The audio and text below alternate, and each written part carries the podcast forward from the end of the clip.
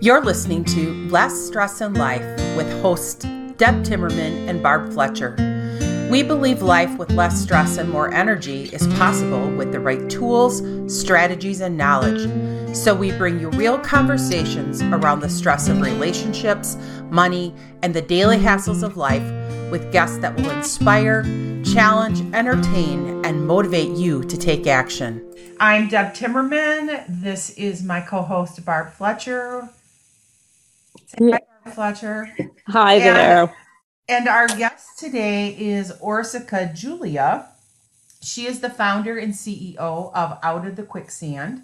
After surviving domestic violence and being trained by Jack Canfield, Orsica decided to combine her experience and training to create her business, in which she guides other survivors out of the shame, blame, guilt, and into a life of peace, forgiveness, and healing. Welcome. We're so happy to have you as a guest today. Thank you. Thank you. Thank you. I am so honored to be here with you two ladies. Totally thrilled. Yes, we're we're uh, really anxious to hear your story. Thanks. So tell us the highlights of your journey through domestic violence.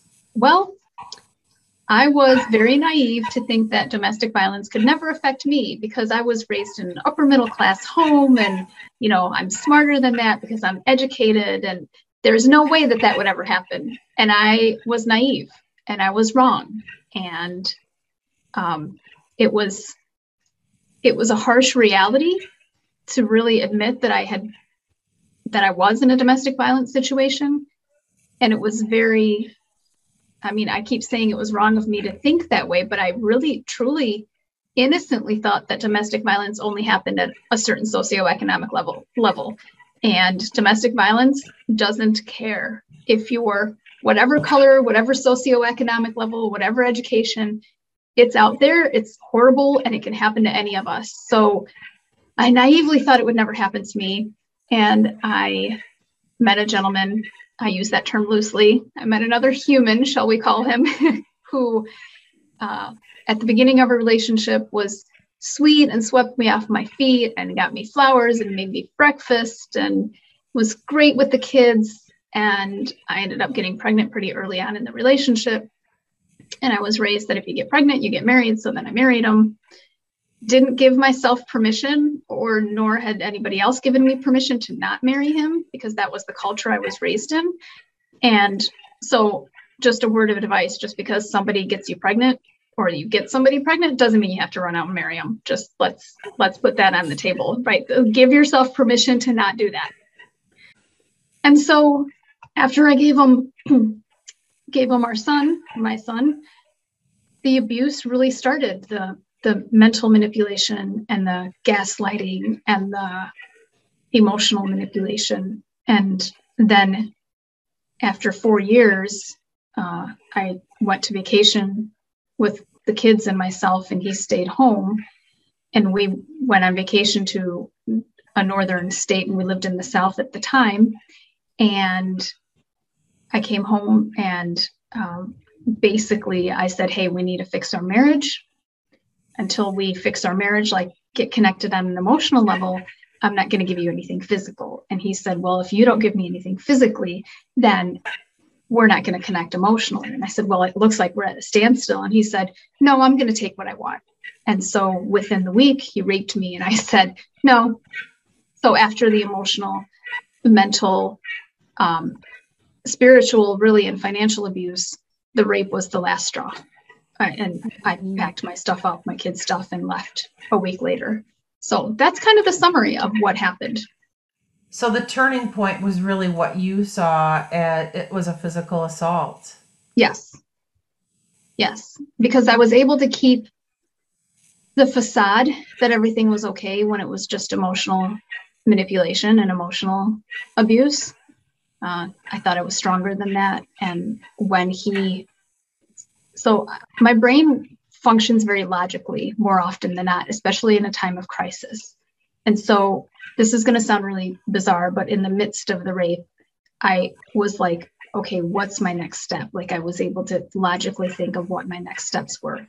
And I knew that I needed to get out because if he was willing to do this to me, the person that he promised to protect and love, then what is he going to do to my two daughters who are not his, who are preteens? Like if he's if he's willing to rape me, what is he going to do to my daughters? And that just wasn't even an option. Like you can hurt me all you want was my thought process then. By the way, that was wrong too. Um, you can hurt me all you want, but mm. y- you touch my children, that's that's going to be problematic. So I, it's it's interesting how when you take yourself out of the situation, you talk about going on vacation, and that was the the interlude that you needed to see the contrast and to really get clear as to you know what might have been happening. Because when we're in this situation it's hard to see how dysfunctional really is. Sure. Sure. And I would just add to that, I don't think it's bizarre or unusual that you under stress go to a place of disconnection yeah. and thinking about what your next steps are because your brain is wired to help you survive. And in yeah. that minute, that's what you do. You start it was Absolutely. It was total disassociation. And I knew it as it was happening, which was kind of a neat thing because I like figuring out how the brain works. So from that perspective, it was kind of a neat thing.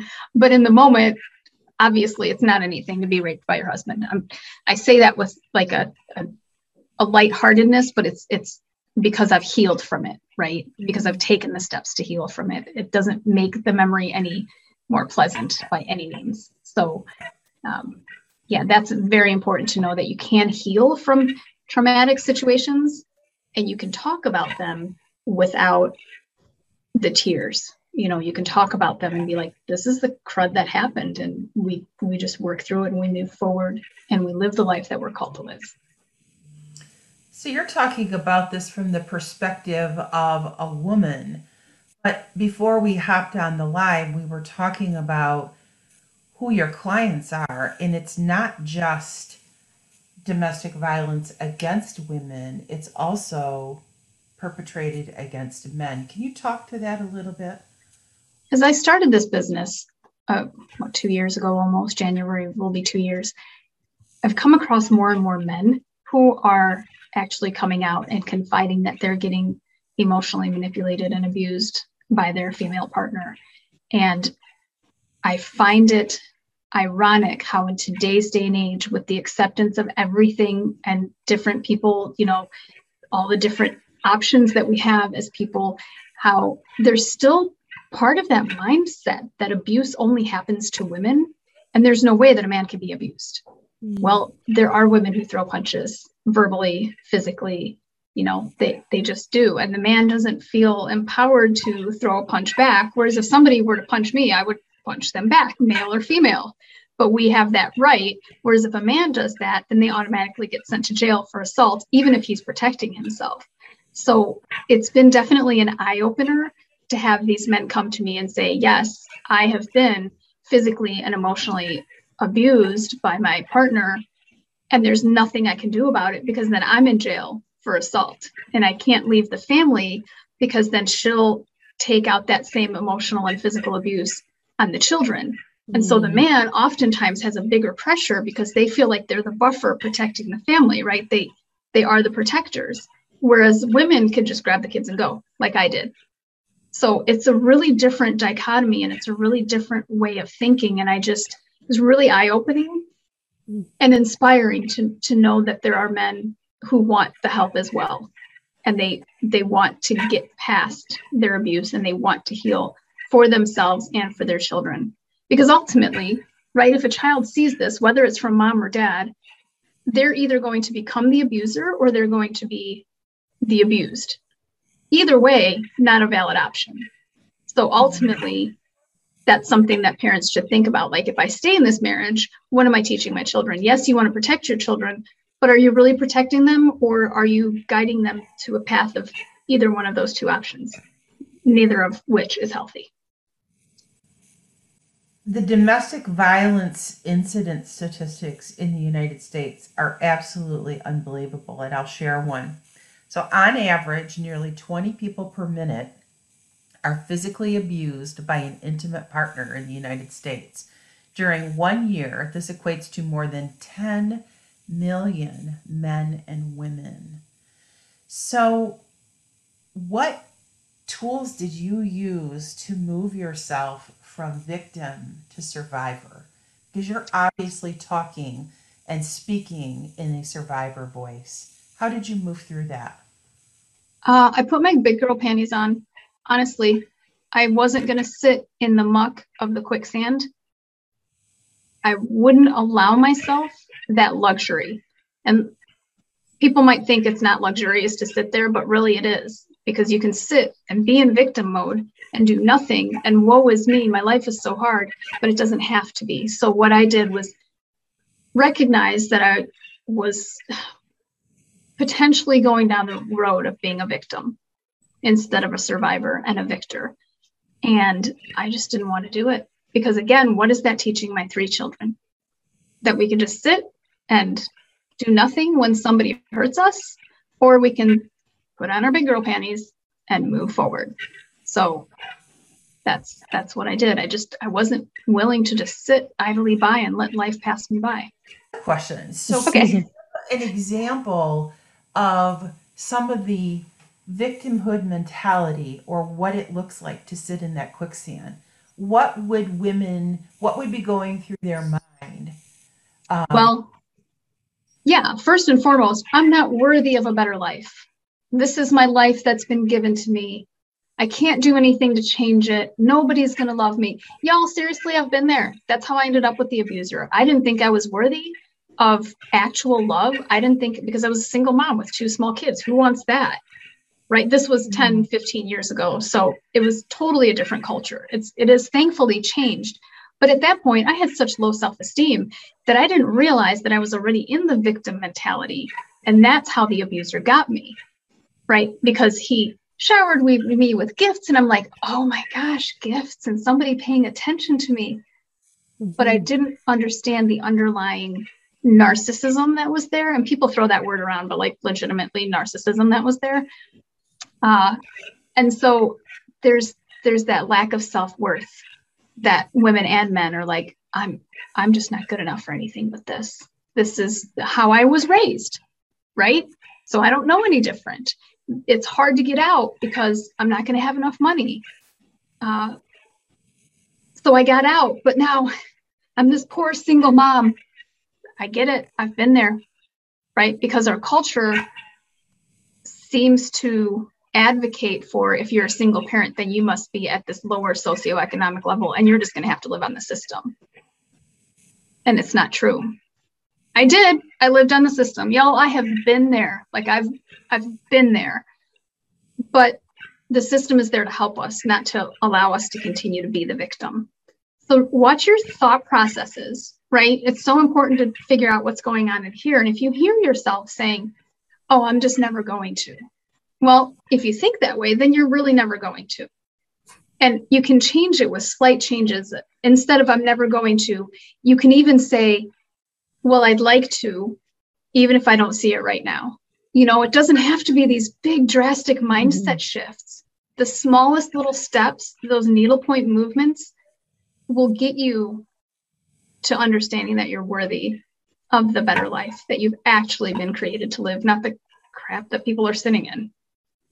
So, so true. We, I, you know, I, I think self esteem and, and how we view ourselves positions us to not only experience some of those difficulties, but also attract them into our lives as well. 100%, yes. So, can you share some of the tools that you used? I know you took some Jack Canfield training and other things. How did those tools help you? Obviously, you talked about mindset, but coming from where you were to where you are today, that's a lot of movement. Can you share some of those? It's a lot of movement. And let me reassure you that this was not a quick happenstance. I didn't just climb over a boulder. Like we climbed mountains, like K2 sized mountains to get to the point where I can openly talk about this and just lay out the facts and be able to now guide others to their place of healing. So honestly, I didn't even realize I had PTSD until five whole years after I got out of the abusive situation. I was on my way to church and there was a trigger and I I was a block and a half away from church. A block and a half. And and if you all are Christian, you understand that God talks to us, right? Like I often hear him talk to me without saying I'm losing my mind, but like I, you know, he guides me, right? And so I was at church or almost at church, and there was a trigger, and I had a major panic attack. And I was like, I can't go. I can't go. And I heard God saying, You're coming to my house. Come, come to my house, and you'll be okay. And I forced my way there and sat and was in almost tears because I just realized that I had been living with PTSD for five years. And so then I went and sought counseling because that's what the next logical step was to me right? So if, there's a trigger you don't know how to handle it you go into panic mode and super anxiety then you seek counseling. So i went answer your question. I sought counseling. I at the same ish amount of time i started going on to a variety of personal development campuses so jack canfield stephen covey tony robbins um, Tiffany Peterson, Lisa Nichols. I mean, just I just delved into everything personal development. And there's so much on YouTube. Like I didn't pay for anything. I YouTubed hours, hours of personal development, self-development. And then I started opening up to people. And I started learning to trust myself, to trust people. And that's like how Deb and I met, right? Is like it was reluctant, not just with Deb, but with anybody, because uh, how did I know that I wasn't going to attract another narcissist into my life? And I just scared and moved forward. And then the Jack Canfield thing was serendipitous and perfect. And I was sitting at one of his events that one of my friends gifted me to, and she and I went. And of course, I prayed about it for the previous three years if I should get trained by him. And the answer was always no. And at the event i was like okay god do you am i am i supposed to be doing this training? And very clearly it was like yes this, this is the time to do the training. And so i went ahead and got trained by jack canfield on his success principles. And that's really the basis of my course and my coaching because it has helped me so much in the past three years and so it was it just kind of serendipitously happened so counseling for sure reaching out and finding a community. And it's okay if your community shifts, and it's okay if you feel as though you don't really trust people because you don't trust yourself, but just being around other people. And I still hesitate with that. If there's too many people, I'm like, nah, I'm good. Because I don't want to be that vulnerable necessarily on an intimate level. It's Deb's got a question. Well, a, a comment. It's interesting. Our gut and our intuition guides us. But when we get into these places where we get disconnected from who we truly are, that internal wisdom goes off. And what you just described was reconnecting with your heart and your internal guidance and your intuition. Absolutely. I think that's one of the key things for people to understand. When that's off and that internal compass isn't guiding you, it's time to do a deeper dive and figure out why, what's up. Right. How we're designed to be. I totally agree with that. And I wish somebody would have guided me to meditation and prayer sooner. I've I've always had a strong faith base. Like that's that hasn't dwindled even during the abuse. Like I I knew that I was going to get out of it one way or another. Uh, and just having that faith and having that community and having that trust in yourself. I really wish somebody would have reached out to me and said, just sit with yourself for 10 minutes. You don't always have to go. But it's scary when you're fresh out of the violence. It's scary to sit with yourself for 10 minutes because you don't know if that faucet of tears is ever going to stop once it starts. Like you, I mean, I've had breakdowns in the shower, in the closet, in the kitchen, in the middle of the night after I drop my kids off no shame, breakdowns all day long. And so it was scary to be by myself because I didn't know if the faucet was going to turn off and if I had that control. But now, hindsight, of course, always 2020, turn the faucet on, people. Let it go. Because that's the only way you're going to clear. And if you spend 10 minutes of quote unquote meditation time crying and it turns out to be 20 minutes, your soul needs that. And that's the best way to healing is to allow yourself to just bawl it out. What's what's really powerful about what you're sharing is we often hear about, you know, to sort things out, it's about somebody else somebody else needs to change or behave differently. And your whole journey was really about all of the steps that you took as an individual um, to ready yourself for whatever is to come next. Yes, yes. And it is. We we cannot expect other people to make us happy. And I think so many people do that, right? Like, oh, Deb's going to make me happy today because I get to be on this podcast. Are you kidding me? I'm blessed and honored to be here. But if my entire existence is based on Deb and Barbara, then I need to look at things internally. One, it's not realistic to put that pressure on other people. And two, how would you feel if somebody put their happiness, the pressure of their happiness on your shoulders? It's not fair to the person so it's not fair to you to put that pressure on somebody else, and it sure isn't fair to the other person. So oftentimes people are like, oh, my kids make me happy. I understand. I have three amazing humans, but my happiness isn't based on whether or not they accept me as their mother or they love the choices that I make as I guide them through life. Right? Because to put that pressure on them, I love them way more than to put that pressure on them that my happiness is based on on their existence in my life. That's just not fair and you wouldn't want it, right? do you? Hopefully not. Someone once said to me that, um, you know, actually saying you're proud of somebody else is has wobbles in it because it is not ours to be proud of them.